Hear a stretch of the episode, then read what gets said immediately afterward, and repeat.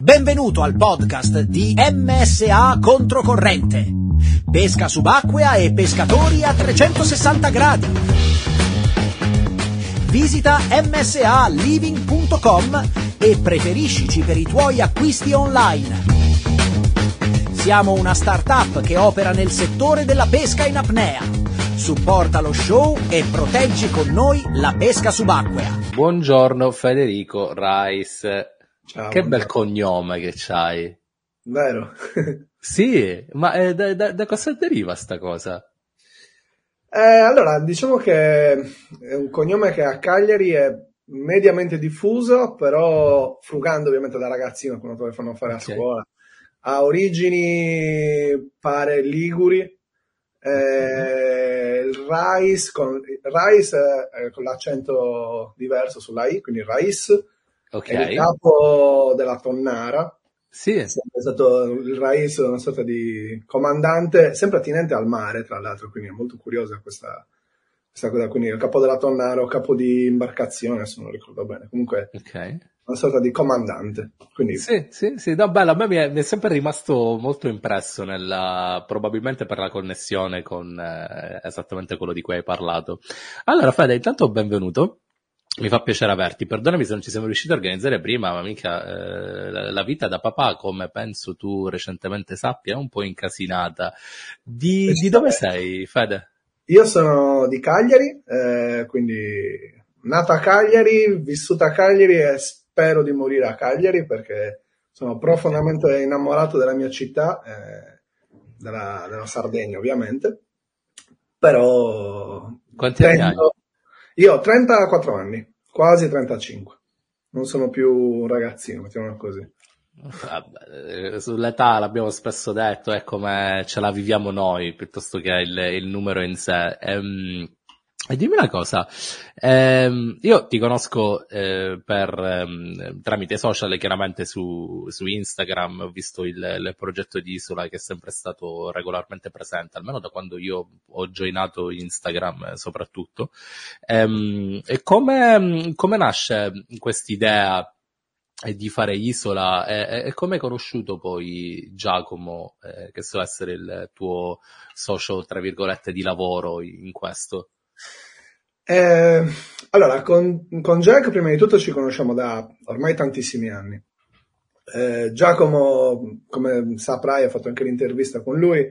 eh, lui è di Iglesias, quindi del sud Sardegna, e poi per motivi di lavoro si è spostato a nord Sardegna. Quindi io Jack lo conosco dai tempi in cui era ancora uno sbarbatello, eh, era proprio un ragazzetto, aveva avuto una ventina d'anni, aveva appena finito le scuole e stava a Iglesias e ci eravamo conosciuti per caso su un gommone di un amico di Gabbo, che tra l'altro saluto.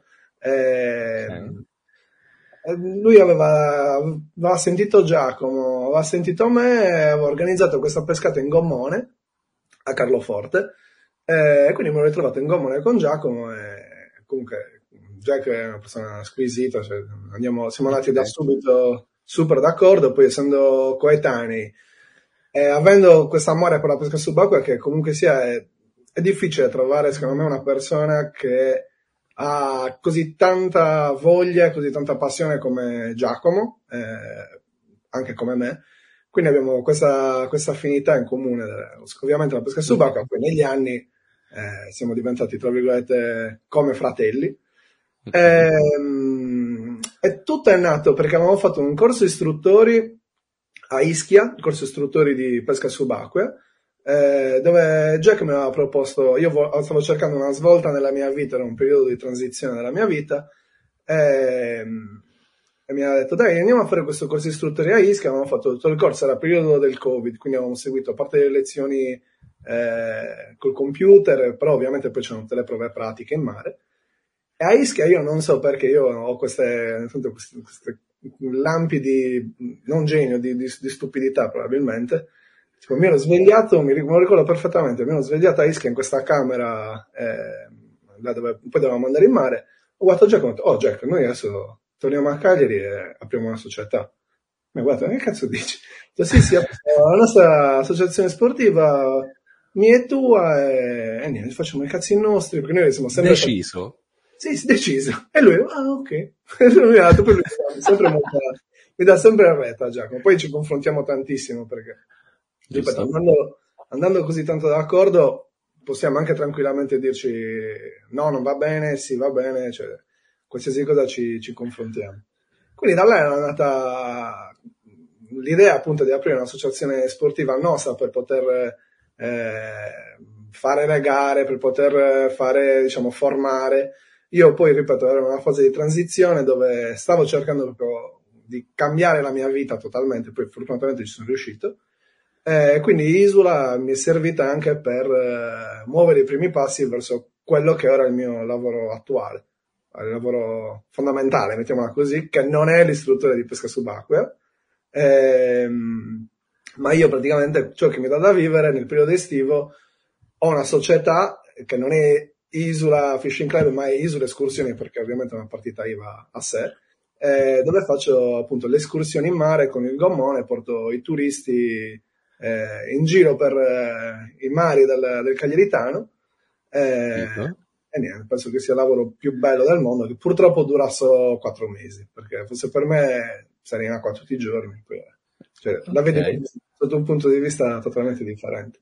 Ok, allora facciamo, facciamo un passo indietro, vedi a me, come penso eh, oramai si sia capito, affascina più questo aspetto delle nostre chiacchierate rispetto che a volte la, la pesca in apnea. Questa fase di transizione che tu hai vissuto, da, da dove provenivi? Perché allora, io... sei arrivata a quella, a quella fase? Allora, io mh, mm, eh, ho sempre lavorato nelle, nell'attività nel negozio di, di famiglia, i miei genitori hanno due negozi a, a Cagliari dove eh, vanno tra l'altro molto bene, fortunatamente sono molto, i miei genitori sono molto giovani, molto lungimiranti, grandi imprenditori. Eh, ho sempre lavorato con loro in un negozio che, vendeva, che vende cioccolati e anche un'enoteca, quindi comunque sia eh, interessante, okay. tutt'altro, però non è pesca. Quindi il mio quello che mi ha sempre frenato, tra virgolette, è il fatto che cioè, io come penso molte persone, stavo in negozio con la testa, cioè guardavo l'orologio, dai cazzo, tra un'ora finisco e vado a pescare, quindi avevo la testa sempre orientata su, sulla pesca, sul mondo marino, cioè cercavo eh, sempre di, di, di, evadere, ma tuttora lo faccio da qualsiasi cosa. Sì. E, ehm, e niente, quindi era da tempo che cercavo, volevo un cambiamento, perché comunque io poi sono un po' si stufa delle cose, ho lavorato dieci anni in questo negozio, bello sì, ho fortuna, cioè, grazie al negozio ovviamente, non potuto sputtare dove ho mangiato, mi sono comprato certo. casa, macchina, gommone, quindi ho... Sì. Però avevo bisogno di trovare me stesso, fondamentalmente di Qualcosa andare... all'interno di te ti diceva che sì, sì, non erano volevo... quelle le priorità?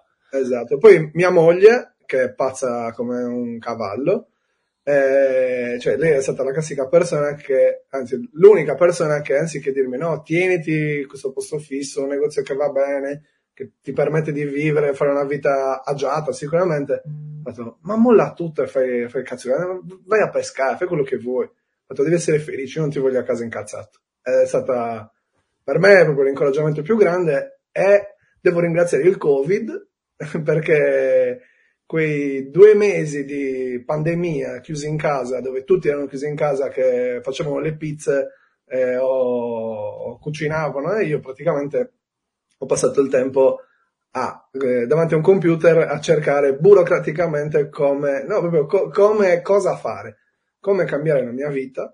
Eh, il mio intento è sempre stato quello di cercare di lavorare in mare, eh, non okay. come stato subacqueo, assolutamente. Sì, sì, sì, per me non, non, vuole essere un lavoro, non deve essere un lavoro, ehm, ma a fare qualcosa comunque attinente a quello che so fare. Cioè, quindi ho guardato le mie okay. skill praticamente, ho detto cioè, okay, cosa, cosa sai fare tu? Sai andare in gommone, perché ho il gommone da, ho comprato prima il gommone che la macchina, a 18 anni.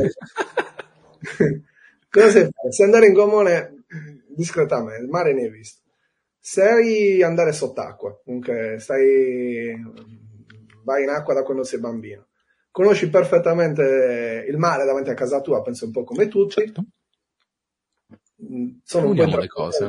la parlantina non mi manca, un minimo di inglese lo conosco, no, lavoriamo nel settore turistico, portiamo i turisti a fare... Giusto, giusto. Eh... Allora, eh, una cosa mi affascina intanto, eh, la... tua moglie era già tua moglie in quel, in quel periodo? No. Quando... No, no, okay. no, non era mia moglie, eh, stavamo insieme non da tantissimo, da due anni circa, eh, mia moglie è una, un'artista, cioè lei fa un'artista nella stessa parola, fa la cantante, la, eh, l'attrice, quindi proprio ha una mentalità totalmente differente da una persona comune, normale, secondo me. Ma infatti la mia domanda era proprio mirata a questo. Ehm, normalmente ehm, questa ehm, propensione mi verrebbe di dire, è un po' generalista, però forse di vivere la vita così in maniera anche creativa.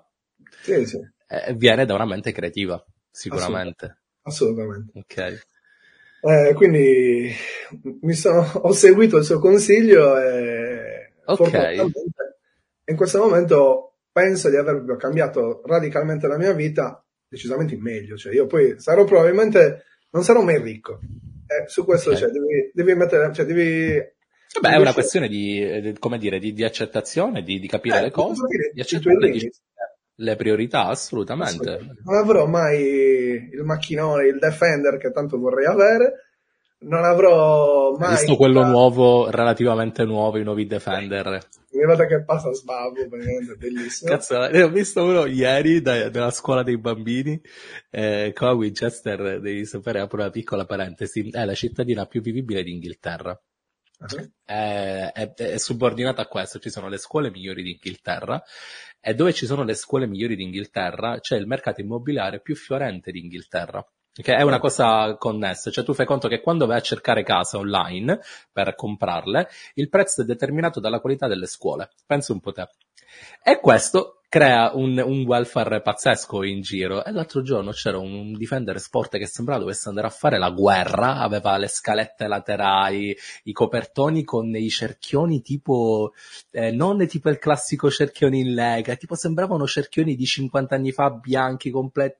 Un carro armato. Ce ne sono alcune sono fantastiche. Sono 100.000 euro di macchina, proprio tipo.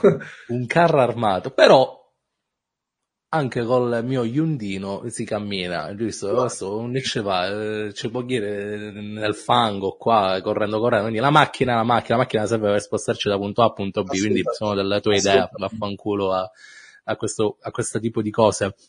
Allora, interessantissimo. Eh, domanda, a me piace pure molto il mondo imprenditoriale. Il, come affronti la tua, la tua stagionalità del lavoro? Eh, in termini finanziari ed economici. Come pensi di o come stai ehm, sopperendo alla carenza di business che inevitabilmente ci può essere nel periodo invernale? Eh, allora, devi, tra virgolette, fare la classica formichina, quindi devi okay. lavorare come un pazzo in estate, cioè che non hai giorno libero, ma non mi pesa, cioè, okay. perché fondamentalmente mi pagano per andare a fare aperitivo in gommone, quindi io sfido chiunque a dire no, cazzo, non è lavoro. Io vado col sorriso, mi sveglio alle sei e mezza col sorriso. Giusto. La borsa frigo di birrette, di cose, andiamo. Ok, ok. E che servizio, che servizio offri? Cioè, che cosa, che prodotto offri?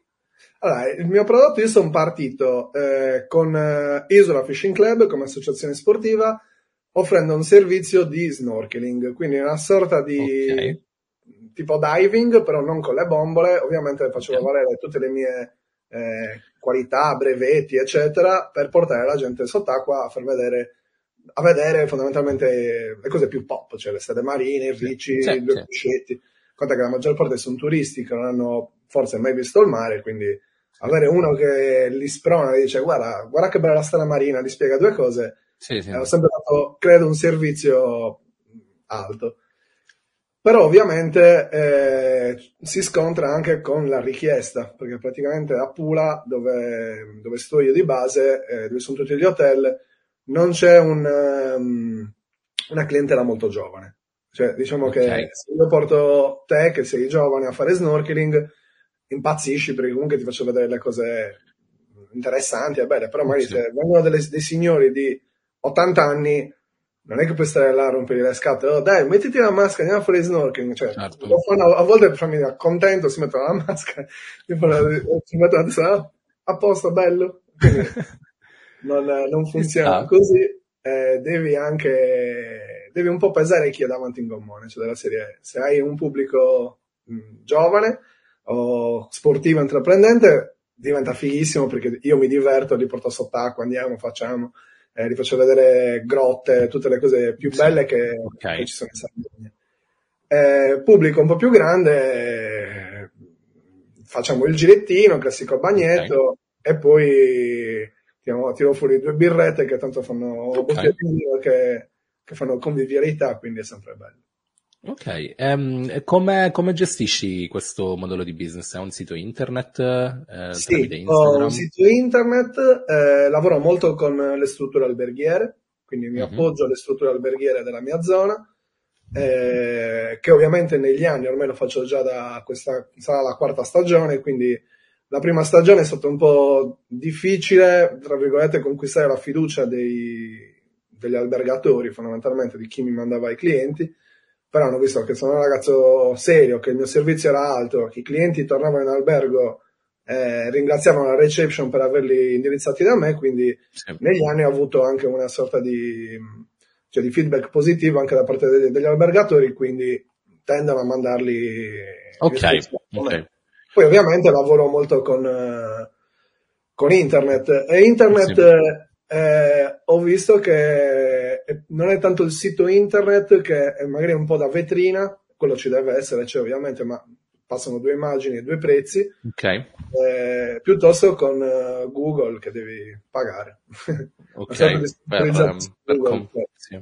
Sì, Beh, sì, sì, sì, sì, Tu se vai in vacanza cosa fai? Cioè, dici vado in vacanza o te lo propone l'albergo oppure dici voglio vedere cosa c'è, cerchi su Google, eh, cerchi Sì. In gommone, quindi il primo che esce Sì, eh, sì, sì, sì. La- sicuramente i risultati e il traffico organico è quello che, che paga di più, però chiaramente la eh, difficoltà è nel, nell'acchiapparlo, fondamentalmente. Eh, sì, poi ah, diciamo che anche là devi- io mh, sono stato molto indeciso se tenere un profilo basso, tra virgolette, oppure proprio fare l'imprenditore e quindi comprare più gommoni, perché Certo. fortunatamente la richiesta c'è ad agosto, soprattutto se avessi tre gommoni uscirei con tre gommoni contemporaneamente, solo che Federico Rice è uno. Certo, certo. vorrebbe dire avere dipendenti, avere altre persone che però non so se riescono a dare il mio servizio, ma perché ripeto, il mio servizio non è per essere spocchioso, è No, no, è così. è, è creato da me, della serie, la mia formula di isole escursioni ha sempre un lato mare, subacquea, eh, quindi cioè, non, non ti basta lo skipper, devi avere anche uno che, che sappia dove, Sì. cosa Sì, ma guarda, questo secondo me è uno dei downside di essere anche la faccia del proprio business. Eh, perché oltre che inevitabilmente, eh, però qua alla base c'è il- la decisione di cosa noi vogliamo fare e di cosa noi vogliamo essere per l'azienda fondamentalmente, secondo, secondo la, la mia esperienza. Perché chiaramente se tu eh, approcciavi questo modello di business meramente da un punto di vista business e finanziario, tu questo ragionamento lo potevi fare a priori, dici io mi, mi, pre- mi faccio la mia flotta o comincio a lavorare Sì. per creare la mia flotta e, e ti stacchi da questo, però chiaramente la qualità del servizio non sarà mai la stessa che tu potrai andare a deliberare, così come può essere, ehm, per esempio, nel, nel caso del io lavoro in cucina, se io aprirò il mio ristorante, è chiaro che la mia mano non sarà mai la stessa di un altro chef con la Certo, stessa certo. cura e attenzione per No, il poi cliente. ovviamente li puoi formare, però io ho pensato anche a quello. Perderei la magia perché poi un sì, sì. tu devi fare l'imprenditore, quindi devi stare là a dire, so, Gomone 1 va con quei clienti, Gomone 2 va con clienti, Gomone sì, 3 va con clienti, quindi tu stai alla regia e io voglio stare in mare, cioè non ne frega Ci niente. sta, ci sta. Io non voglio stare davanti a un computer o davanti a un telefono a prendere prenotazioni, io voglio, eh, ovviamente fa parte del lavoro, prendere prenotazioni, ma io voglio andare in mare, cioè io voglio Ci divertirmi sta, tutti ci i giorni. ci sta. Secondo, me, secondo me è arrivabile, cioè è fattibile, è scalabile a quel punto, nel senso che non ti devi, puoi comunque rimanere in mare, ecco, però eh, credo sia subordinata decisamente alla, alla domanda e alla fattibilità del, della sostenibilità dei costi.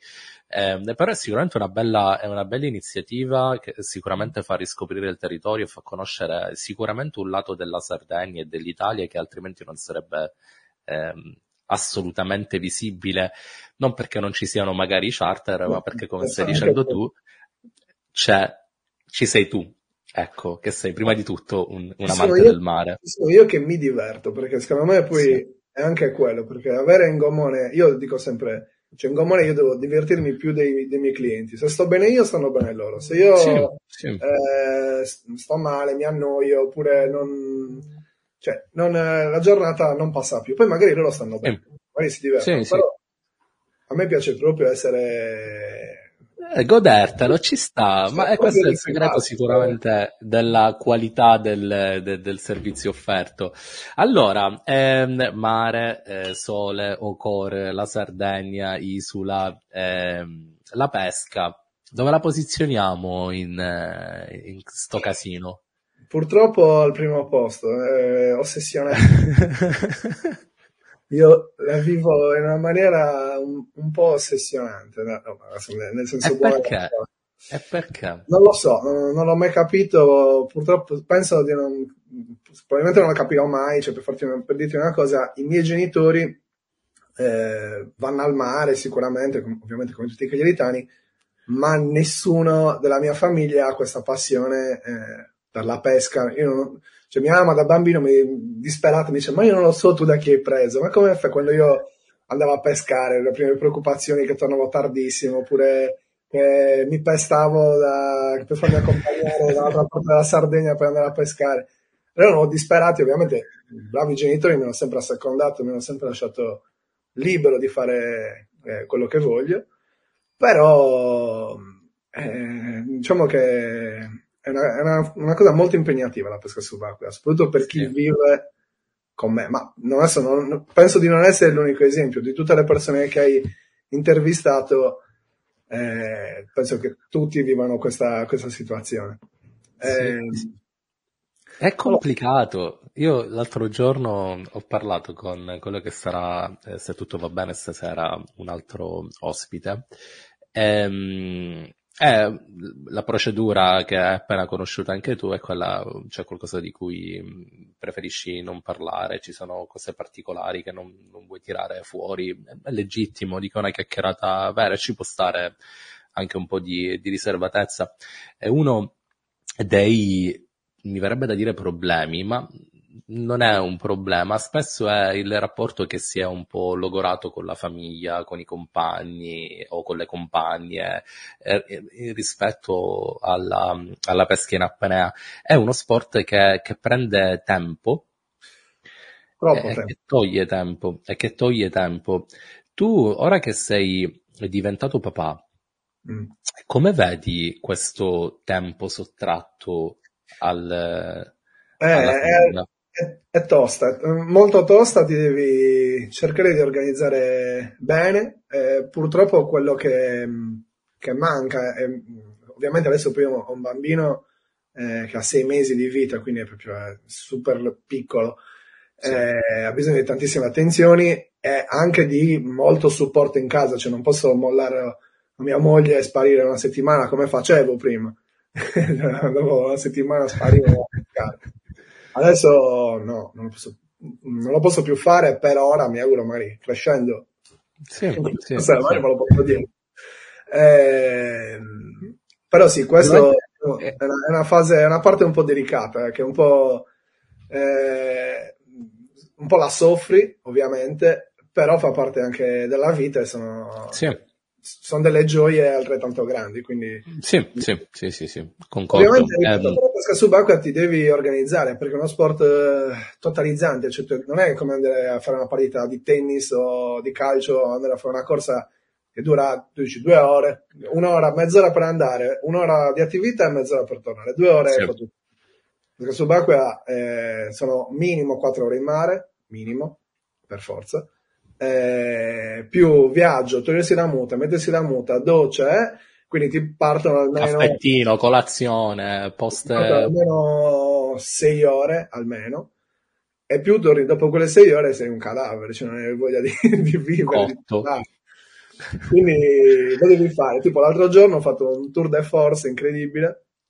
Eh, sono andato a pescare da Giacomo, eh, che sta a Sassari, io sto a Cagliari. A Sassari e Cagliari sono due ore di auto. Okay. Sono partito alle 5 e mezza del mattino, sono tornato alle 9 e mezzo di sera. Eh, era un cadavere. Però, tipo, con mia moglie, eh, cioè, mi conosce, gli ho detto, Cla, io, scusami, ho, ho, bisogno di andare, cioè un giorno, mi devo prendere un giorno intero, senza avere la preoccupazione, così. Siamo organizzati con asilo, nonni, eccetera, e si è riuscito a fare, però non è più sicuramente la libertà di dire, ah, mica domani c'è una scaduta, vado a pescare.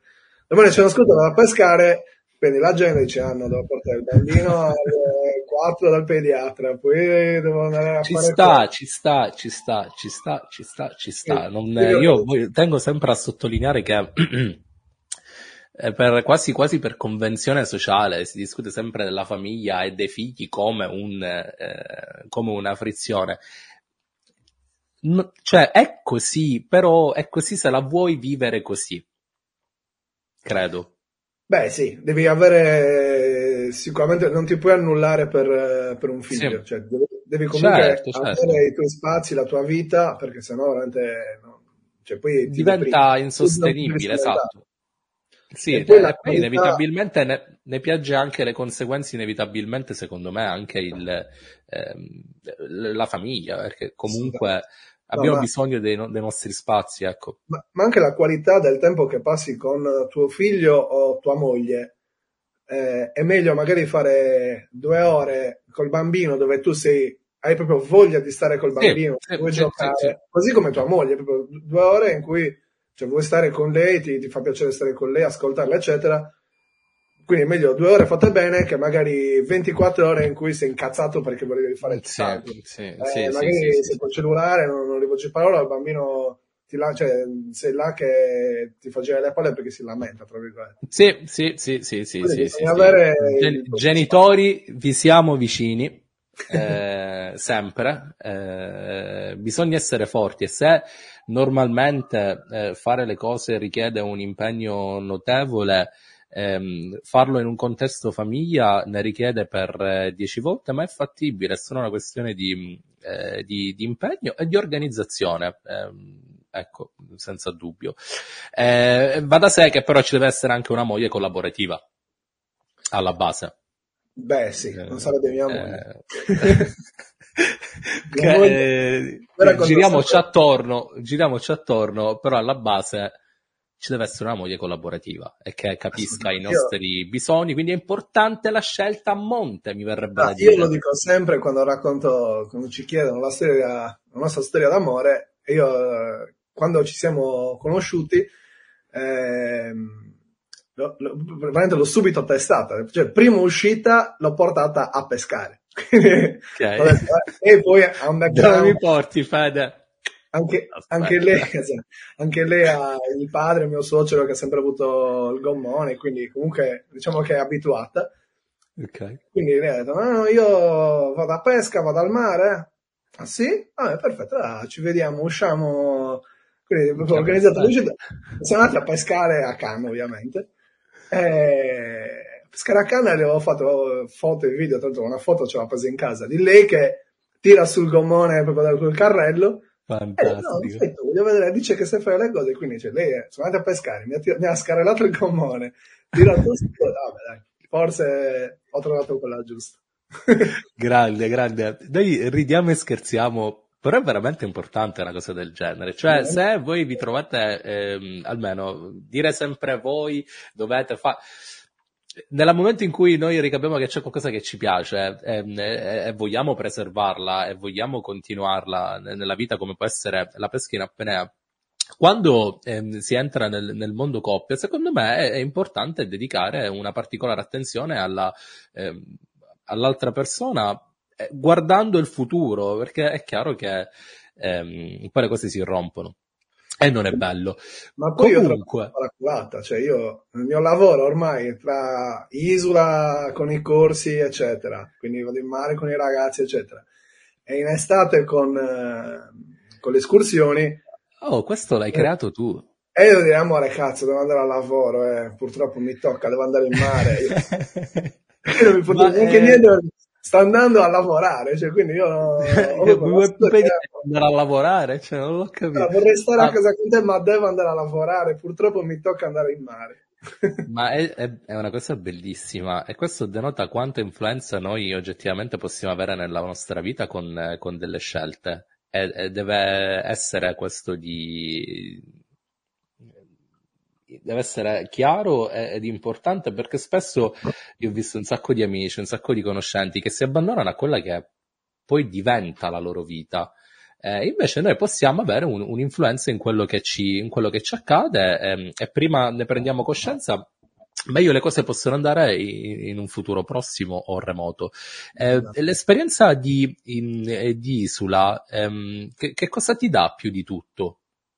Eh, in termini eh, sociali, cioè stare a contatto con tutti questi giovani. Ho visto delle fotografie bellissime con un sacco di gente, eh, dei, dei, bellissimi raduni. Mm. Cosa ti dà personalmente come cosa? Allora, no, è, è, veramente bello e poi gratificante. Cioè, diciamo che un po' deve avere un, la vocazione nella condivisione. Partiamo da questo punto di vista. Ehm, di solito il pescatore subacqueo è visto ed è realmente come una persona mh, avara, si può dire, della serie che sì, sì, sì. ha messo tanti anni della propria esperienza, ore di mare, benzina sprecata per conoscere e imparare determinate cose e quindi dice, cioè, me le sono imparato da solo, eh, cioè, imparatele anche tu da solo. Certo. Eh, invece per quanto mi riguarda, da subito, ma sia io che Giacomo, è una cosa che abbiamo caratterialmente molto in comune, eh, siamo, tra virgolette, altruisti della serie, che non stiamo là sempre a, a tenerci segreti, anzi io sono proprio per la massima condivisione e io imparo tantissimo, poi c'è sempre uno scambio di, eh, di conoscenze, di opinioni, cioè con tantissimi ragazzi corsisti che magari sono veramente alle prime armi, però fanno una cosa che per me, tipo, posizionare lo spillone da poco è una stupidaggine. Io ho sempre messo lo spillone, il portapesci, in un modo nella cintura, un ragazzo che ha fatto il corso con me, che è veramente alle prime armi, e lui mi ha detto, ah, io il portapesci lo metto così perché secondo me è più comodo. Mica è vero, cioè, ci avevo pensato, ma io non ci ho mai pensato. Cioè? E cioè? Vado, vado in mare tutti i giorni. No, praticamente era il portapesci, quello della, mm, della Homer, della C4, quello di Bardi. Okay okay. in plastica dove si infila proprio la punta del, dello spillone. Okay. Io ce l'avevo nella cintura tra due piombi, lui invece l'ha messo eh, sopra un piombo, quindi ha fatto sì, passare sì, sì.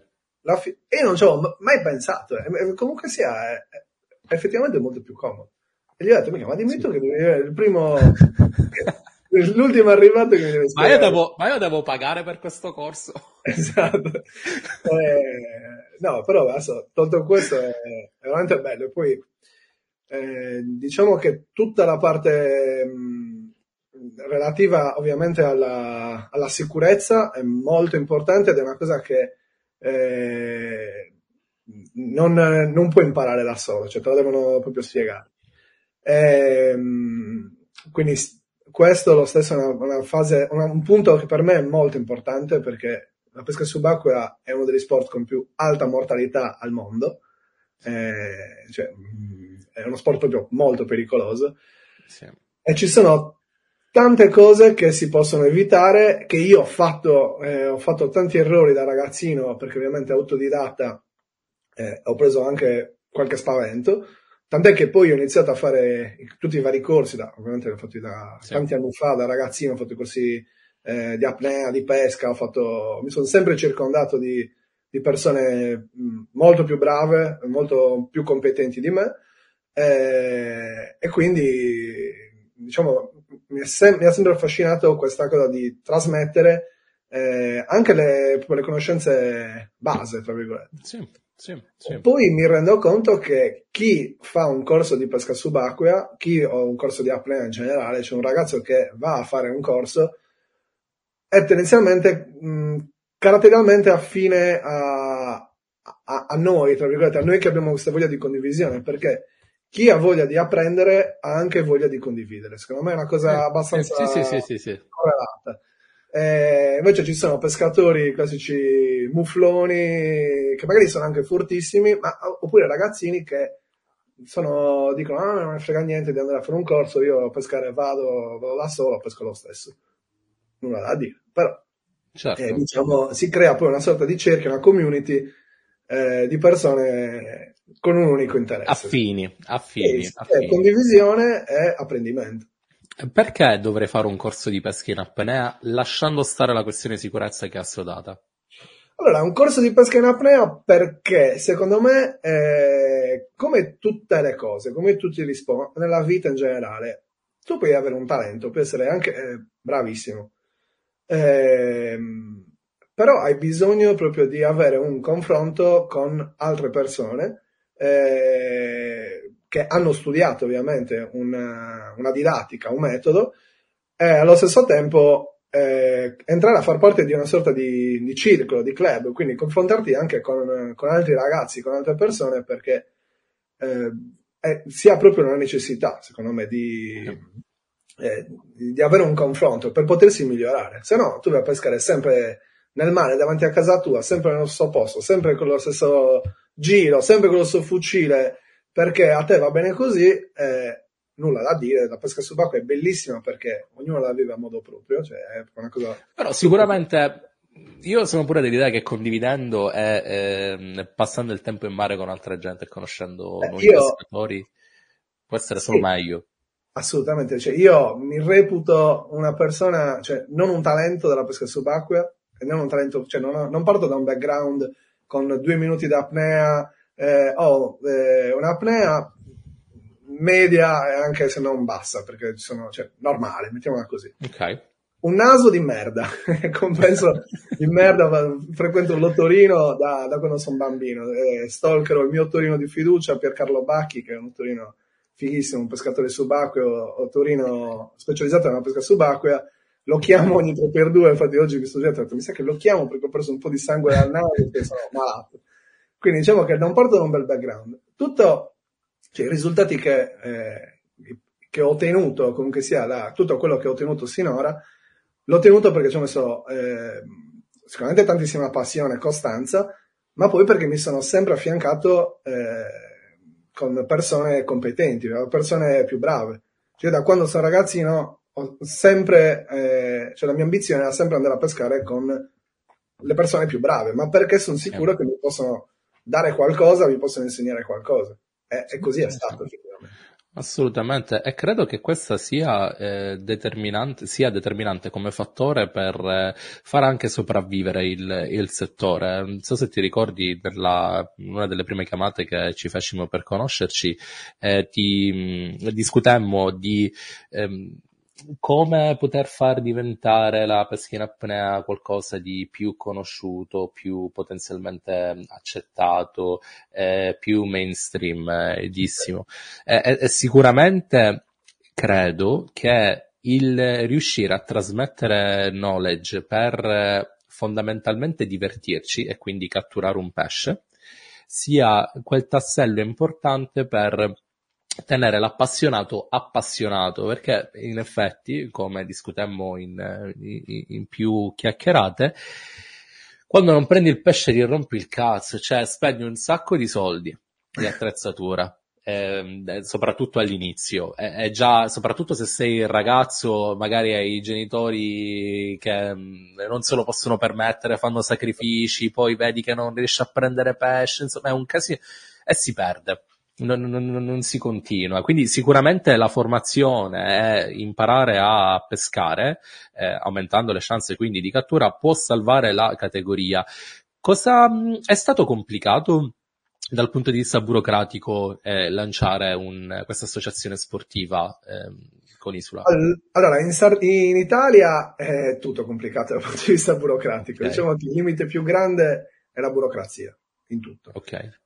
Eh, gestire un'associazione sportiva dilettantistica è molto più difficile che gestire una partita IVA. Perché okay. una partita IVA vera e propria paghi le tasse, è una pressione fiscale alta, lo sai, paghi le tasse, ti fai i tuoi calcoli prima, sai qualche obiettivo devi raggiungere per eh, guadagnare e non fallire fondamentalmente, sì. eh, mandi le fatture al commercialista, il commercialista ti fa l'F24, paghi e nessuno ti rompe le scatole.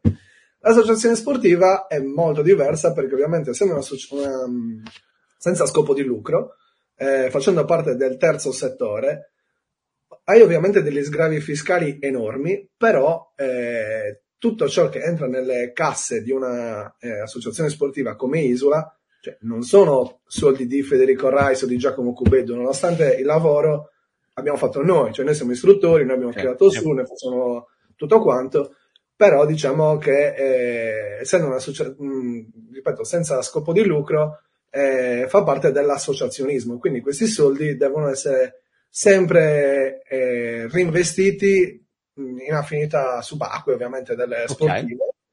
Okay. Ehm, e, quindi diciamo che è abbastanza complicato. Per quanto mi riguarda, secondo me vivere da un'associazione mh, sportiva è molto complicato eh, burocraticamente sicuramente, ma anche dal punto di vista eh, cioè, è, è, proprio difficile. Eh, cioè devi, okay. Ci sono tantissimi cavilli. Ok, che è, un, è una sorta di paradiso fiscale dove non c'è pressione fiscale però se è così è perché effettivamente tu questi soldi non, non li puoi toccare. Adesso c'è, c'è, stata la riforma dello sport eh, che è appena passata, tra virgolette, eh, dove stanno cercando di regolarizzare chi lavora in questo settore. Tu pensa a quanti istruttori di tennis, di calcio, di pallavolo, ma non solo di pesca subacquea, che è una cosa, cioè una minuscola sì, nicchia, che chi fa il, il, l'istruttore di, di pesca subacquea o di apnea tendenzialmente lo fa come secondo lavoro, sono sì. pochissimi quelli che lo fanno come lavoro principale, e li invidio tanto perché comunque si impegnano tanto ed è, ripeto, è difficile anche arrivare probabilmente anche a fine mese perché non è un lavoro sì, sì. remunerativo. E, ehm, e, quindi niente, è un po' complicato. È complicato, ok, ok, ok, è complicato. Ehm, e quando quando voi avete cominciato a, a, fare questo, quando avete iniziato questo progetto, ehm, come, avete, come, avete, pensato di acquisire iscritti al, al vostro progetto? Cioè, quali, quali, sono state le strategie? Cosa avete pensato? Che come facciamo iscritti? Dobbiamo vincere eh, gare, dobbiamo essere presenti? No, allora, in realtà, in realtà non lo so, ci siamo veramente Butta- in, nella, in questa prima fase ci siamo veramente buttati a capofitto tra me e Giacomo.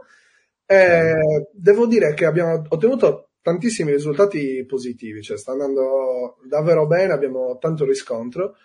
Eh, complice il fatto che sia io che Giacomo siamo sicuramente giovani, siamo gli istruttori più giovani in Sardegna, eh, proprio come realtà, la nostra è la realtà più giovane che ci sia in Sardegna, non tanto più giovane come eh, anno di, di, fondazione, ma proprio come istruttori. Sia, sia io che Giacomo eh, siamo under 35, quindi abbiamo anche, non lo so, probabilmente delle skill in più di comunicazione date dalla, dai, dai, social, da alcune trovate che facciamo, ma basta dire anche una copertina, per dire una locandina. Sì. Cioè, la locandina noi mettiamo la bella foto, la scrittina, ma perché ci piace, perché siamo nati in questa, certo, certo. In questa generazione fatta così, quindi magari riusciamo a attirare più persone sotto questo punto di vista. Oltre il fatto che eh, traspare, su questo ne sono sicuro, la nostra buona fede, cioè della serie che noi,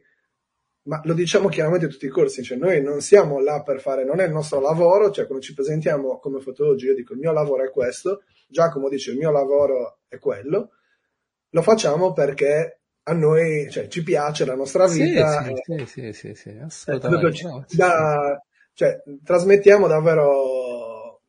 Credo, Ma fammi capire, voi vi, cioè, come, l'iscrizione come avviene? Io posso iscrivermi a Isula? Beh, sì, è, è un'associazione sportiva, tu devi ovviamente fare una richiesta se, cioè, non okay. è che ti iscrivi automaticamente, ti devo iscrivere io, presidente, quindi okay. tu mi contatti e mi dici guarda Fede, vorrei iscrivermi alla vostra associazione. Ok. E chiedo ovviamente perché ti vuoi iscrivere alla nostra associazione, cioè co- cosa ti spinge a iscriverti alla nostra associazione. Noi ovviamente facciamo eh, anche agonismo, quindi le gare di pesca subacquea. Quindi tanti iscritti, soprattutto i nuovi, ehm, sono- si sono iscritti perché fanno le gare di pesca e volevano farle col nostro circolo perché siamo un circolo giovane, attivo, eccetera, magari erano in circoli dove erano spenti, cioè nella serie autonomi, loro si iscrivevano, chiedevano al presidente mi iscrivi a quella, a quella gara, Sì. si iscrivevano, ciao, nessuno gli chiedeva com'è andata, cosa hai fatto, Sì, sì, sì, sì, Cioè, noi comunque il fatto delle, soprattutto delle gare, per quanto mi riguarda, è un argomento che mi piace tanto, proprio mi appassiona da, da sempre. Quindi sono il primo che magari sono là, chiedo, facciamo, con- cerco di dare consigli, ma non tanto consigli che gli do i punti, cioè consigli della serie, tu cosa vorresti fare? Perché Sì, vorresti andare là? Ma anche proprio uno scambio di, di idee. Ci sta, Quindi- eh, quasi sì. seguirli sul- nel loro percorso, Ah, praticamente. sì, ma che poi non è tanto seguire là, perché diciamo che noi tendenzialmente la maggior parte dei nostri iscritti eh, sono ragazzi che hanno fatto il corso con noi, il brevetto con noi. Ok. Io e Giacomo in quattro anni abbiamo già fatto eh, otto corsi, quindi quattro io, quattro lui, quattro a Cagliari, quattro a Sassari, più diversi stage eh, in Sardegna. Ehm, quindi chi si iscrive con noi perché sono quasi tutti ragazzi giovani, e comunque sia tra virgolette le prime armi, e di recente saranno una decina forse di ragazzi che non hanno fatto il corso con noi, ma si sono iscritti per fare le gare oppure perché Ok. eh, sono ok. comunque amici, compagni di pesca, cioè Ok. ci conoscono tutti. Eh, quindi il movimento un po' sta crescendo mi fa super piacere. Mi piace che lo chiami movimento. Perché lo chiami movimento? È movimento perché deve essere un movimento, perché siamo, cioè, siamo tutti, tra virgolette, sulla stessa barca, siamo- abbiamo tutti la stessa passione. Eh, cioè, non mi interessa che tu sia il più bravo o l'ultimo arrivato, cioè, siamo lì perché comunque sia ci fa piacere stare insieme, creare, cioè, stare, eh, parlare anche delle, delle stesse cose, cioè, di pesca subacquea fondamentalmente. Quindi tu puoi essere- È questo l'obiettivo di, di Isula. Assolutamente. Cioè, da me, per dire, eh, io ho avuto ehm, corsisti, dentisti, professionisti che magari eh, hanno anche un ruolo importante nella, nella società, come il ragazzino che si sta diplomando, eh, che è proprio un ragazzetto, e alla fine sono cioè, son là veramente tutti senza, con la muta, quindi cioè, tu sei nudo. Sì. Cioè, tu puoi essere miliardario, puoi essere il dentista, puoi essere l'imprenditore, come puoi essere un operaio, che poi là sei in mare, cioè là si, si parla Sì, di, di mare, sì. di pesca, quindi eh, Una lingua universale. Una sorta di, di- di comunità di movimento. Fico, fico, fico. Quali sono gli obiettivi che vi state ponendo in termini sociali? Allora, sicuramente il nostro evento a pesca di rifiuti, eh, Ok. un evento a cui io tengo tantissimo, che ho scritto tantissimi anni fa, prima proprio che nascesse Isola, io con le, con le lampi di genio, come dicevo, che mi vengono ogni tanto, vengono, ma perché non fare una, una gara, una cosa così, quindi scritta, eh, poi l'ho riproposta, ovviamente rilavorata, ehm, l'ho presentata a Fondazione Sardegna, quindi una, una fondazione sarda eh, de- della regione Sardegna che me l'ha finanziata, Ok. quindi è un evento totalmente gratuito, eh, aperto a tutti, dove praticamente i pescatori subacquei entrano in acqua e fanno una sorta di gara a chi pesca più rifiuti dal fondo. Eh, ovviamente insieme a questa gara facciamo tanta comunicazione e divulgazione, quindi coinvolgiamo eh, tutto un panorama scientifico di biologi, eh, coinvolgiamo la rete regionale per la salvaguardia ambientale, quindi eh, sempre biologi della, della regione Sardegna, poi eh, l'anno scorso l'università, quest'anno lo faremo con delle scuole di Cagliari, quindi cerchiamo di portare, tornando al discorso, cercare di rendere la pesca subacquea un pochettino più eh, popolare, eh, dando anche un, un esempio concreto dove il pescatore subacqueo eh, entra in acqua e ripulisce i fondali marini. Quindi al pescatore subacqueo cerchiamo di dare le- la consapevolezza di essere, cioè, di, di poter agire Di essere brava gente, No, no, di poter agire, cioè, di poter, perché Sì, sì, sì. volte magari tu non ci pensi, ma cioè, sott'acqua siamo gli unici che abbiamo la maschera, eh, abbiamo le competenze fisiche, apneistiche, andiamo in mare tutto l'anno per poter anche eh, salvaguardare comunque sia eh, tenere d'occhio la situazione ambientale sott'acqua. Sì, Quindi sì. noi diamo queste, eh, queste skill, cioè diciamo, diamo la consapevolezza ai pescatori subacquei di questo e molti non ce l'hanno. Allo stesso tempo eh, coinvolgiamo una gran fetta di cittadini che non sono pescatori subacquei, quindi da eh, associazioni di volontariato a studenti, a cittadini che passano là per caso. Ehm, ci si unisce ovviamente in questo, in questo clean up perché eh, i volontari a terra puliscono la costa, i subacquei puliscono il mare. Ok. Quindi la mettiamo sotto forma di festa, evento, cioè facciamo proprio un evento Figo, dove eh, poi c'è una parte di divulgazione scientifica dove comunque i biologi spiegano quella, effettivamente ciò che accade nei nostri mari, quindi la salvaguardia dei mari. Eh, e niente, cerchiamo di creare appunto un evento. Ok. Ascolta, ehm, a proposito di salvaguardia dell'ambiente, nella mm, MSA community su WhatsApp che gestisco, eh, dibattiamo spesso di tantissime cose. Eh, di recente su Instagram, non so se l'hai visto, avevo, un, avevo condiviso un, eh, un video rispetto all'invasione silenziosa, un progetto che ha fatto un, un autore Il pesce greco scorpione? del pesce scorpione, esattamente. E mentre se ne discuteva all'interno della, della community, un nostro membro, Mhm. eh, Giuseppe, aspetta che sto cercando il messaggio, Giuseppe Vincive- Vinciguerra, ha fatto un punto, ehm, ha creato diciamo un, un argument, come si dice qua in Inghilterra, rispetto al, al contenuto che avevo pubblicato e ci tenevo a condividerlo con te per capire che cosa ne pensi e tirare un attimino questa, mh, questo punto di discussione eh, e amplificarlo un attimino. Allora, eh, un attimo, ragazzi, 900 e passa messaggi al giorno, community particolarmente attiva, funzione ricerca. Allora, in pratica, per chi non avesse visto questo video, in Grecia, da un paio di anni a questa parte, questa specie tropicale sta un po' ribolendo il fondo, è abbastanza invasiva eh, ed è di disturbo a tutte le specie del, del basso fondo. Che mi sono fatto il pensiero, minchia, già che pesce nel basso fondo, magari non in Sardegna, non lo so, da noi al sud c'è un cazzo. Dovessimo avere questo tipo di problema, potrebbe sicuramente complicare la situazione. E quindi ho detto, sai che c'è, voglio condividere questo video, parliamone perché mh, non sembra aver avuto un grosso successo il, il video su YouTube eh, e quindi ho detto voglio aiutare questi ragazzi e vediamo che cosa ne esce fuori. Mm, Giuseppe Vinciguerra dice sono buoni ed invasivi, però ragazzi sostenere che il pescatore subacqueo possa anche solo minimamente limitare la sua espansione è quantomeno un po' un discorso ipocrita. Se potessimo intervenire con la pesca subacquea così incisivamente sugli ecosistemi, avrebbero ragione tutti quelli che ci vogliono fuori dalle aree marine protette, che condannano la pesca eh, in apnea di alcune specie, vedi la cernia bruna. Quindi quello che sta dicendo Giuseppe è fondamentalmente se siamo noi a dire i primi che eh, la pesca in apnea è tra le più selettive e quelle meno impattanti, io nel video faccio un invito a sterminare questi, cioè se tu vedi un pesce non, non esitare, sparagli perché potrebbe essere eh, un problema domani. Giuseppe fa questa affermazione. Ora, io sono dell'idea innanzitutto che ehm, anche noi nel nostro piccolo possiamo avere un'influenza ehm, e sono anche dell'idea che il sottocosta è stato anche oggettivamente deturpato dal pescatore in apnea. Perché non è che siamo tutti dei bravi pescatori in apnea, così come ci sono i rizzaioli, i bombolari, ehm, io non ho mai visto una ragosta nel, nel basso fondo, ma so che c'erano, per esempio, così come i crostacei, eh, così come, come ricci, così come dei, del, delle cernie, quindi dire che noi non abbiamo un'influenza tale nel, nell'ambiente sottomarino, secondo me non è totalmente corretto, non impattiamo come altre categorie, sicuramente, però è pure vero che l'utilizzo improprio di questa disciplina può avere un'influenza nel settore e secondo me è visibile ehm, anche ehm,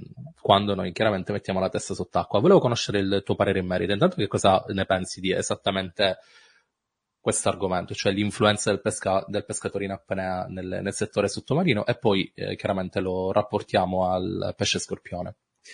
Beh, allora, che l'influenza del pescatore subacqueo nel sottocosta sia incisiva, cioè, è un dato di fatto, ovviamente. Non, poi non è che, il, mh, sono del parere che non è che il, il pesce, il pescatore subacqueo ha sterminato i pesci, nel sottocosta. Semplicemente i pesci non sono stupidi, è proprio un'evoluzione della specie, cioè, eh, se da 20 anni, 30 anni il pescatore subacqueo nei primi 10 metri è molto presente, sì, ovviamente il, pescatore, il, pesce migra in profondità differenti. Questo qua accade molto tangibile nel periodo estivo rispetto al periodo invernale. Sì. Cioè, nel periodo invernale adesso riesce a fare una bella pescata in tana anche in eh, 5 metri d'acqua, riesce a trovare i saraghi anche in 5 metri d'acqua, ad agosto no, ma eh, perché semplicemente il pesce, ripeto, con l'evoluzione della specie, poi dietro c'è tutta una questione di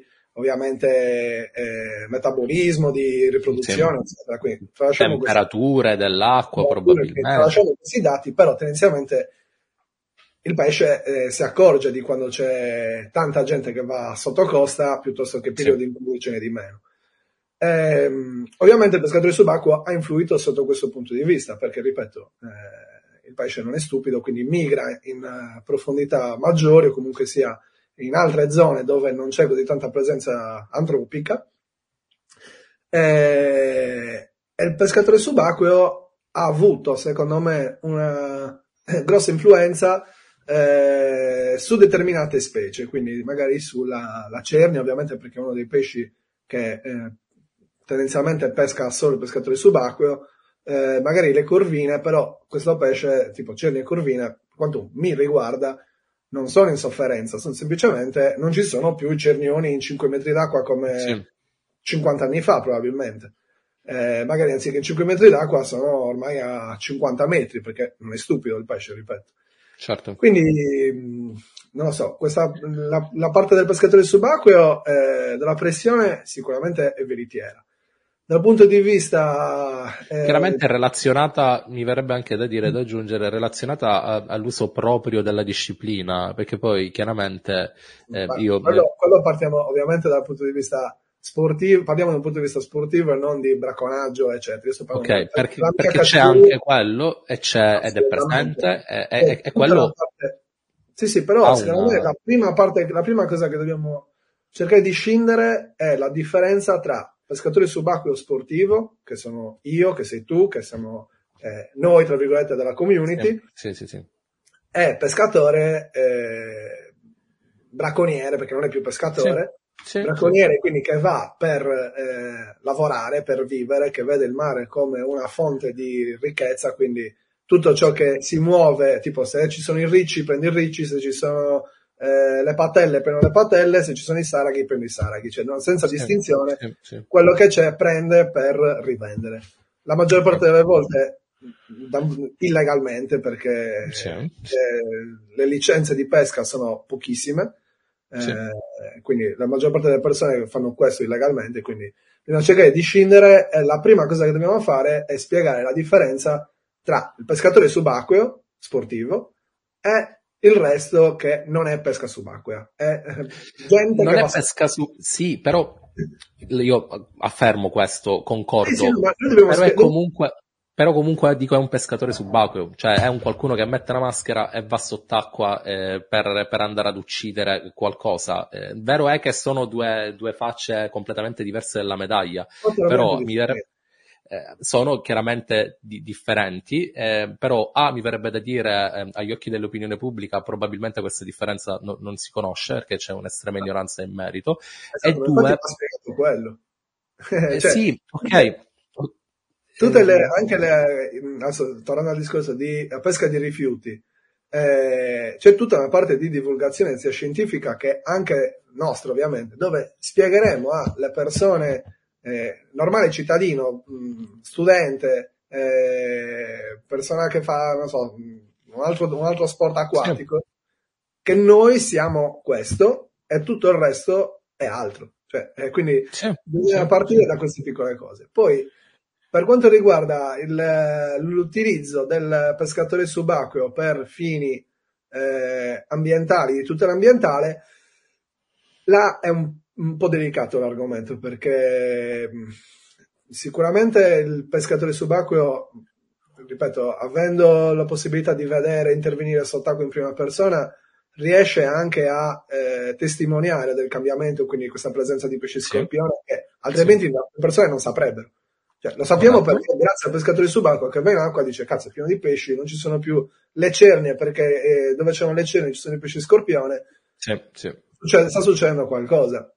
Quindi il pescatore subacqueo moderno, secondo me, eh, deve anche saper collaborare con eh, la scienza, tra virgolette, con i biologi, con chi di dovere, che fanno degli studi approfonditi eh, sulle, sulle specie e si può mm, cercare di, tra- di trarre delle conseguenze, però ehm, è, un, è un po' un discorso delicato.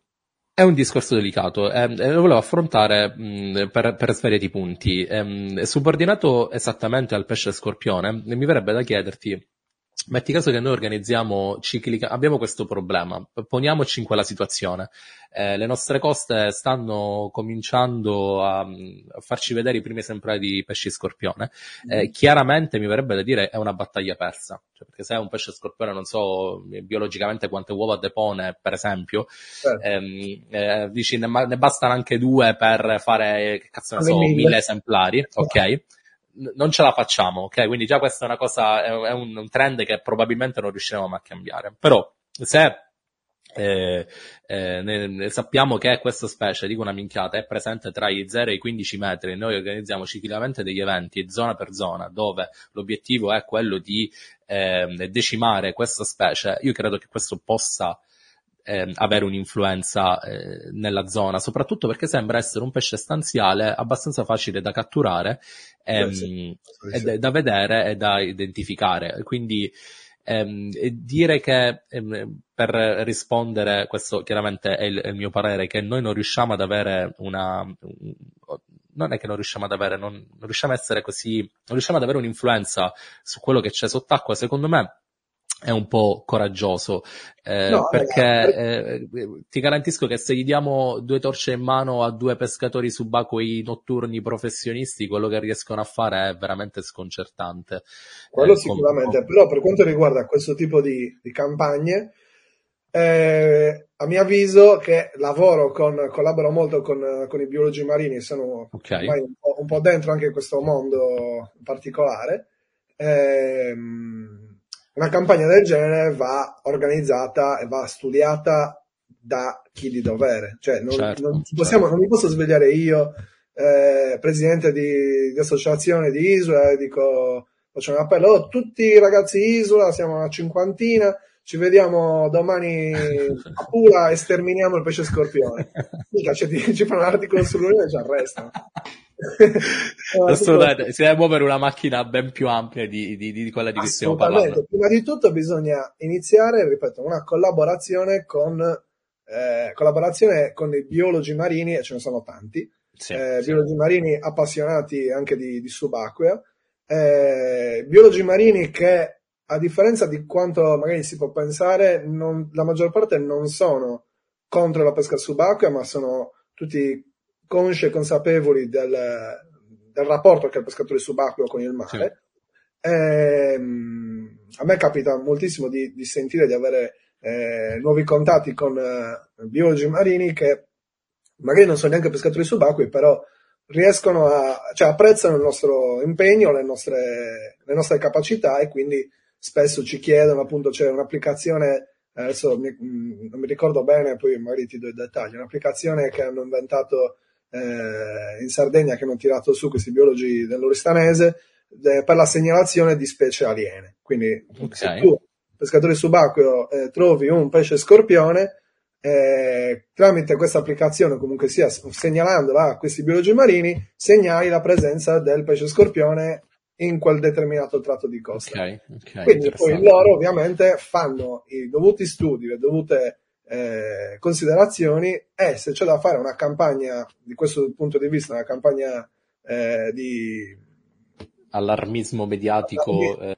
sì, cioè per abbattere, tra come si usa il termine che si usa abbattere, lo fanno magari con i cinghiali, con, sì, con sì, animali. Sì, eh, deve, deve partire ovviamente da un punto di vista scientifico, deve essere sicuramente giustificato, eh, deve passare sotto una burocrazia enorme. Certo, certo, no, no, no, assolutamente.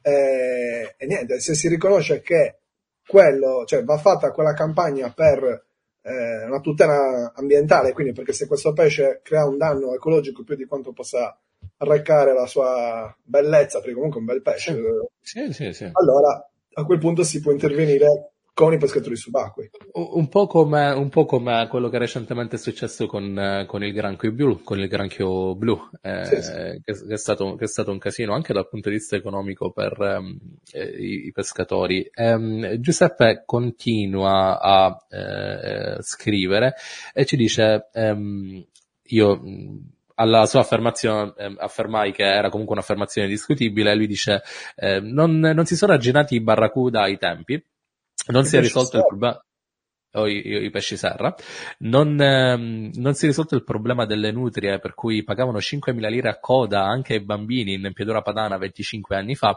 è difficile tenere a bada anche i cinghiali, parlando di cinghiali. L'ecosistema troverà il suo equilibrio lo stesso, come lo farà per il tanto allarmante granchio notatore blu, eh, che alla fine diminuisce, eh, non diminuisce nemmeno con la pesca industriale. Eh, magari alcune specie autoctone andranno in sofferenza, ma prima o poi si stabilirà un nuovo equilibrio, magari con cerni a 30 metri e non meno, eh, ma sono meccanismi che a parer mio sfuggono al nostro controllo. Indubbiamente il lionfish ehm, è da inserire nella nostra dieta appena arriva. Eh, concordo, concordo pienamente con Giuseppe da, da questo punto di vista. Eh, sicuramente non è semplice, però ehm, il, il, questo film che è stato, si chiama The Silent Invasion of the Mediterranean Sea, lo potete trovare su YouTube, ehm, è un, una comunicazione molto allarmante rispetto a questo problema che si è venuto a creare in Grecia. Eh, e l'autore eh, faceva constatare che in effetti eh, c'è veramente poca roba oggi nel, nel, basso fondo, sembrerebbe a causa di questo pesce. E niente, quindi ho detto niente, già che pisce non se ne piglia, già che siamo scarsi, già che andare a mare è difficile, minchia, se tra vent'anni io devo scendere in Sicilia, non trovare più un cazzo, ci voglio riflettere. Giusto. Giusto. Um, ok, um, dimmi una cosa, um, Fede, una mm, di recente, credo sia stato l'anno scorso, tu sei passato in prima categoria da agonista di pescatori in apnea. Ok, allora, eh, gare da prima della prima categoria. Eh, che cosa è successo? Raccontami un po' il retroscena eh, di questa situazione. Allora, questo è un argomento eh, molto, a mio avviso, interessante e molto particolare, perché io ne parlo spesso appunto con, con i ragazzi che si avvicinano a questo sport. Eh, come ti dicevo, io frequento il mondo della, subacqua, della pesca subacquea, non il mondo, cioè non faccio pesca subacquea, il mondo della pesca subacquea, quindi eh, con diversi personaggi da sempre, da quando forse ho 18 okay. anni. Eh, l'agonismo mi, è, mi, ha sempre entusiasmato, cioè mi ha sempre affascinato, perché comunque sia di base sono una, mi reputo un agonista. Eh, in qualsiasi sport, cioè se tu mi dici scommetti che sono più bravo di te a saltare la corda, ti cazzo, ti rompo il culo, devo saltare più di te. Cioè, è una questione eh, caratteriale sicuramente. Beh, io non la so neanche saltare la corda, Fede, no, perché sarebbe una vittoria facile. È sempre la prima cosa che mi è venuta in mente. Ma poi io cioè, penso, tornando al discorso, che eh, l'agonismo ti dà proprio quella, quella marcia in più della serie di confronto. Cioè tu vai a fare una gara, tu ragazzino, mezzo a 40 persone, sicuramente i primi anni non, non prendi niente, come, come ho fatto. Come, cioè, io faccio le gare da, mi ricordo, comunque più di 10 anni, e per i primi 5 anni io ero sempre, cioè, ultimo, fine classifica, okay. ovviamente, okay. ma perché la pesca subacquea è uno sport dove l'esperienza eh, vale più della forma fisica. Cioè, a me faceva impazzire perché io ero ragazzino, 20 anni, mi allenavo in piscina, ero una bestia fisicamente della serie che potevo stare anche 8 ore in acqua e poi magari vedevi il signore di 50 anni che faceva le gare con la pancia che come usciva si accendeva la sigaretta, faceva un pescatore e io impazzivo, dicevo, ma com'è, cioè, com'è possibile che io questo qua gli rompo il culo in acqua e questo mi, cioè, mi prende tutti i pesci, eh, arriva con un carnierone e io magari con, con una salpa. Eh, quindi ovviamente cioè, da queste cose qua tu inizi a riflettere, inizi a pensare che la forma fisica non è tutto, è molto importante ovviamente, ma non è tutto, l'esperienza, e quindi inizi a vedere dove vanno gli altri, cosa fanno gli altri, del perché quel signore con la pancia, con la sigaretta pesca e tu no. Quindi dice, ti si apre proprio un mondo, ti si apre una mente. Ehm, le gare io ho fatto, ripeto, le gare da più di dieci anni, i primi anni, non essendo un talento, io lo ribadisco questo, io non sono un talento della pesca subacquea, sicuramente fisicamente ancora di meno, tanta passione, tanta eh, praticità, eh, come erano le 4P, no, le 5P che ti ha detto persist, persist, persist, persist, Esatto. Persist. le 5P della, del- della passata La puntata. pesca era appena... Eh, quello ci vuole, quindi devi andare veramente Ok. tanto, devi Ok. appassionarti. Ok, E io- quindi sì, molto lentamente arrivano, molto lentamente.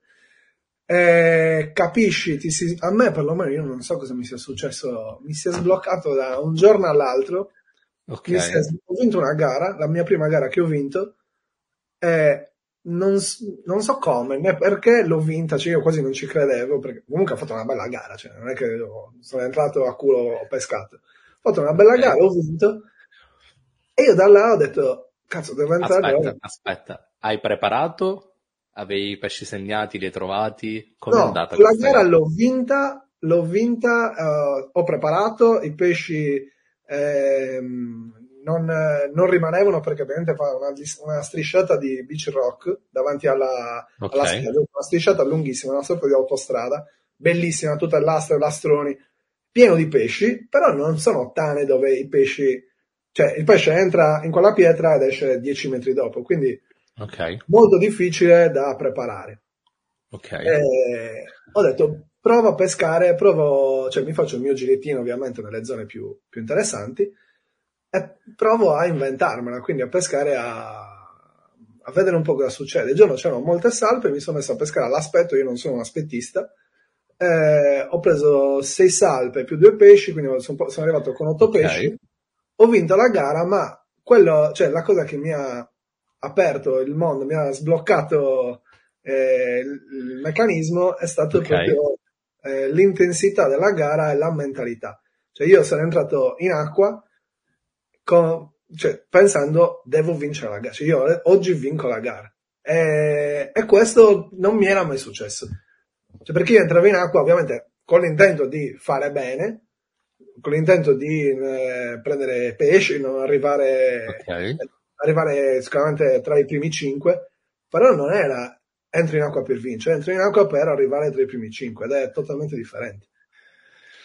Cioè, Cosa, eh, vabbè, ma cosa c'è stato di diverso a livello personale? Cioè, tu ti sei soltanto, mh, soltanto riduttivo, ti sei convinto che quello poteva accadere quella giornata? Ehm, Non- e in acqua che cosa accadeva? È stata una cosa molto, molto particolare, cioè, ripeto, una cosa che non...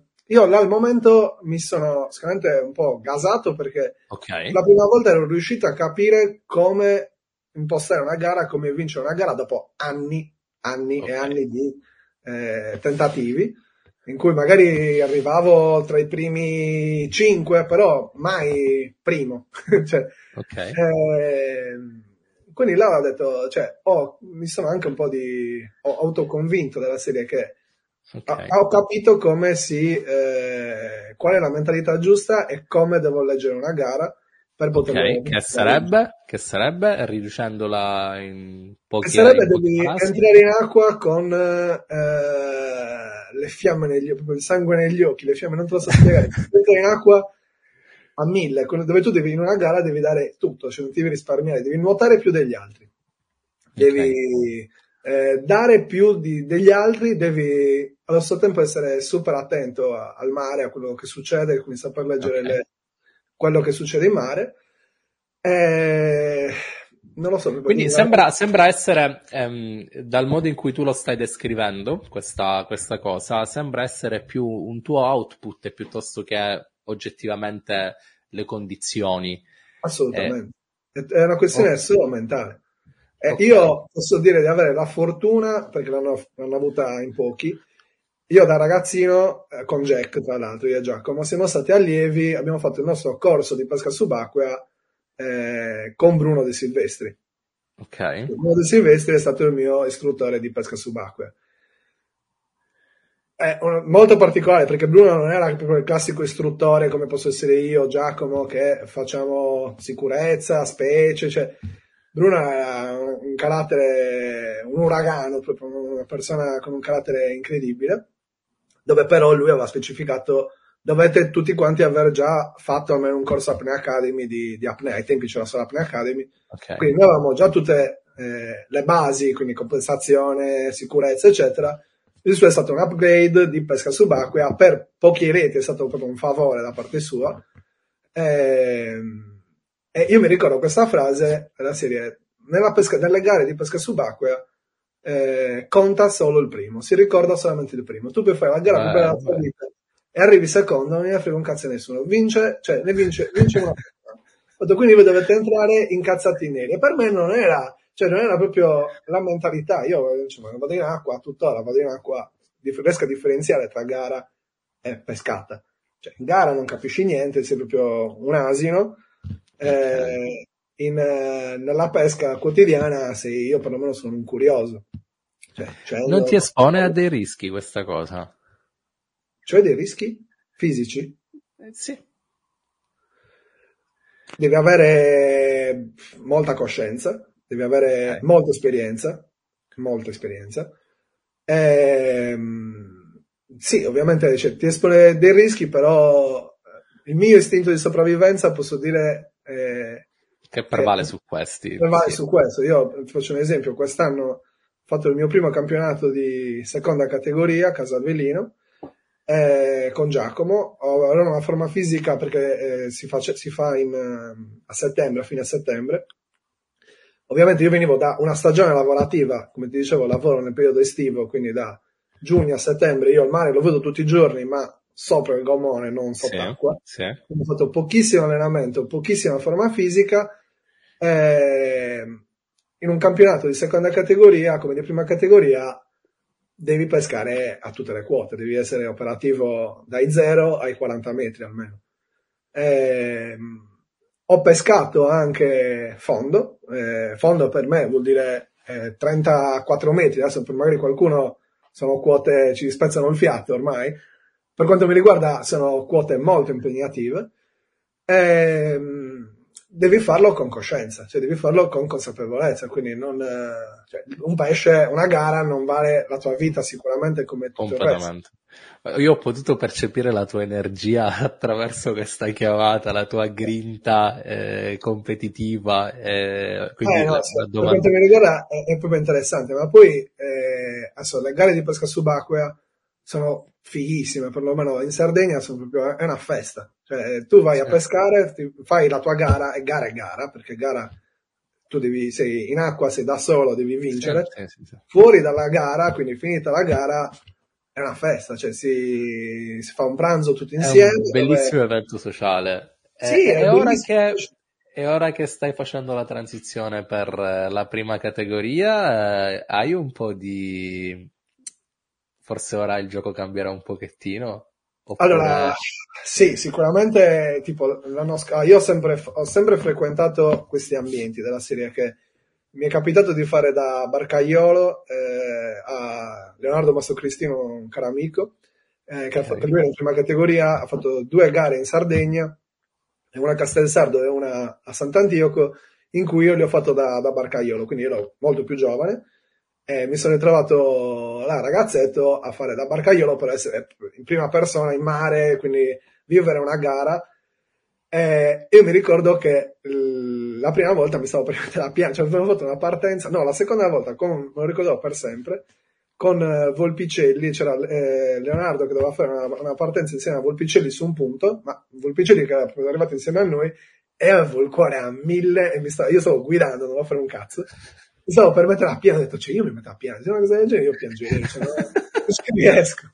E invece l'anno scorso ho vissuto la stessa cosa e mentre nei, nei primi momenti in cui si esce dal porto, si è tutti insieme, hai mostri della pesca subacquea eh, come Angela Ascione, persone che io ho sempre stimato, ma per, per Christian Corrias, cioè atleti della nazionale contro, anche lei dici, cazzo, cioè, per un momento ho detto, cioè, come mi metto a piangere? E poi ho detto, no, cazzo, devi, devi usare questa tua emozione per metterla in acqua. E poi in acqua ovviamente fortunatamente sono riuscito a concentrarmi, a, a fare la mia gara e ottenere il risultato che era quello di qualificarmi. Figo, figo. Spero di arrivare con una mentalità diversa, anche se sarà ovviamente molto emozionante. Il primo campionato italiano, anche là hai un Puretti, un Demola a fianco, magari devi condividere anche un Puretti e Demola, un po' stringi il culo, perché ovviamente c'è... però io entro in acqua ovviamente che... Dico, stringi il culo, ma allo stesso tempo io lo vuoi rompere il culo. È mio, cioè, dici, vorrei pescare, cioè, voglio pescare più di, di Puretti e Demola. Adesso Puretti e Demola, due, ma tutti gli altri, cioè io sono nella classifica... Vabbè il nome sconosciuto. Andando alle stelle, sbagliando, sbagliando, finisci sì, comunque nel cielo. Ma poi ripeto, è, sono sicuro sarà un'esperienza bellissima. Poi figo, fatta con figo, Giacomo, figo. poi la faccio con Giacomo che eh, ripeto, è un fratello, quindi abbiamo anche un feeling, riusciamo a ridere anche nei momenti, nei momenti peggiori, nelle, riusciamo a tirare fuori il lato comico delle cose anche in gara, per dire. Diciamo, bene, a... bene, sono, sono contento. Questo, questa sarà tanta roba. Spero, di, spero che andrà tutto bene prima di tutto. Poi ah, sì. i risultati non, non, importa, già è un traguardo essere, essere lì. Ah, eh, com- per quanto mi riguarda, sì, c'è stata una, un'evoluzione. Sono partito avanti il classico ragazzino appassionato di pesca subacquea a 18 anni con le riviste di pesca sub, si vedeva i campioni in copertina. Eh, dire, cioè adesso gareggio contro, contro queste persone, magari, boh, magari ci finisco io sulla copertina, se, se mi impegno è uno stimolo Giusto, giusto. Ragazzi, ci vuole, ci vuole carattere nella, nella vita e, e, il lupo di oggi, Federico Rice, ce lo sta dimostrando alla grande. E io penso che a nome di tutti ti facciamo gli auguri per la prossima stagione. Grazie di essere stato con noi, Fede, è stato veramente un piacere. Una buona giornata.